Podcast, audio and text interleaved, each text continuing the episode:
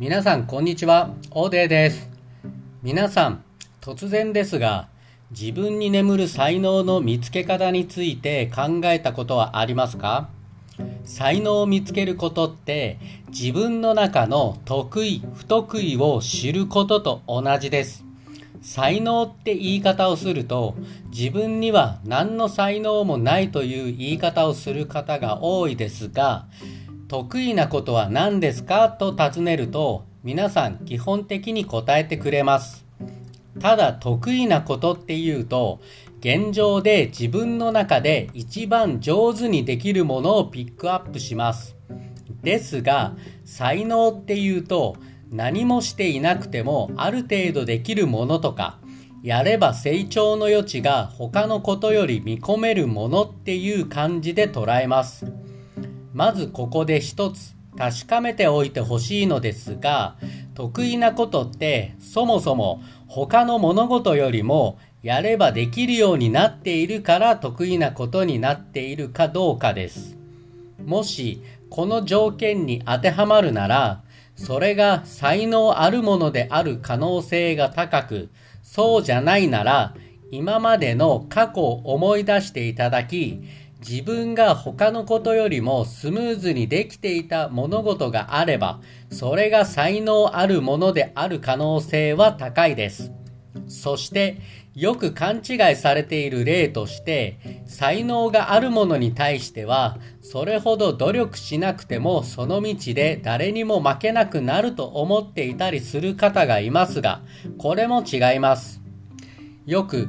1%の才能と99%の努力が必要ということを言いますが、まさにその通りで、才能とは他人より努力できればちゃんとその成果が現れる可能性が高い物事を指すものだと思います。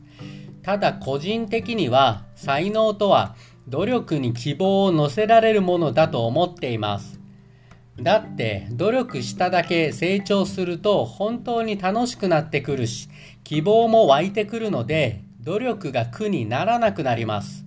なのでいろんなことにチャレンジしていただいてその中でそんなに努力していないのに期待通りかそれ以上の成長ができていることとかなり頑張っているのに思うように成果が出ないものをピックアップして比べてみるとおのずと自分の才能を見つけ出せるようになるかもしれません。はい、それでは話をまとめますと、まず、才能の見つめ方は、えーいえ、才能の見つけ方は、自分の得意、不得意を見つけ出す作業と基本的に変わらず、おすすめの方法としては、あらゆることにチャレンジして、その中で期待通りかそれ以上の成果が出せたものを頑張っても思うように成果が出ないものを比べてみると、自分の才能を見つけやすくなる。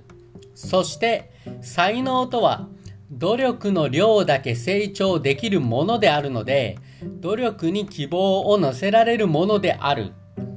この放送が気に入っていただけましたら、ぜひともフォロワーになっていただけるととてもありがたいです。真の成功追求マル秘無料メルマガを始めました。人生の成功に欠かせない有料級のとっておきの情報をお届けいたします。